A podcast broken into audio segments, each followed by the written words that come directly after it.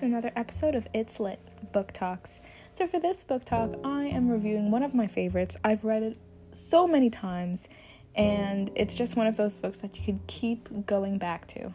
It's another middle grade, and it's called Flipped by Wendelin Van Draanen. And what I love about Flipped is that going along with the title is that they, the author she continuously flips the point of view and the perspective. We start off with Bryce, one of our main characters, and Julie, our other main character. So going back and forth. And it just makes for an interesting and thought provoking book. Now, when I say it goes back and forth, it's not to say that we see Bryce's point of view and then the day continues with Julie's. No.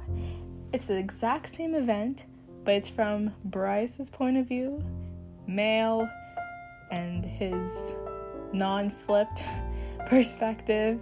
And then he goes to Julie's, this female. She's bright, she's bursting with energy, and just keeps going back and forth.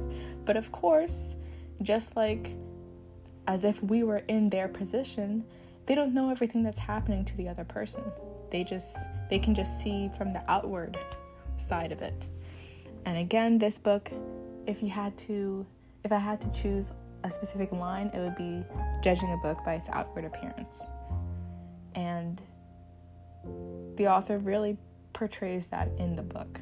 And it's not to say as if in a negative way, but more in see beyond the surface. Now, there's so many references to the title within the book, which I love. Every time I read a book that has that, I'm like, oh, yes, like they really did it. So there's one area where Julie says, the first time I saw Bryce Loski, I flipped. And for Bryce, I had flipped. Now I love when they have the book title in it. So again, like as I mentioned with the other middle grade book, it's so needed and necessary to revisit them. You get a new perspective and I've read this at least once in every stage I was. And the books grow with you.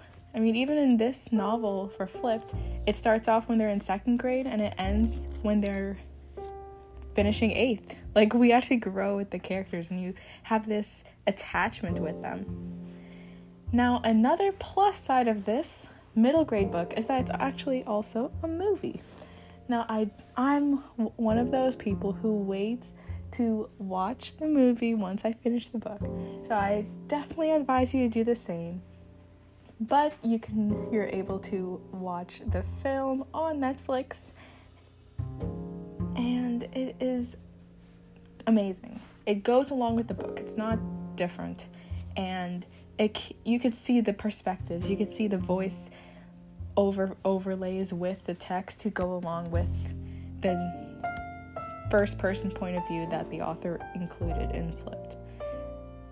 So, I definitely suggest that you get this book, read it, and I hope you enjoy it as much as I do.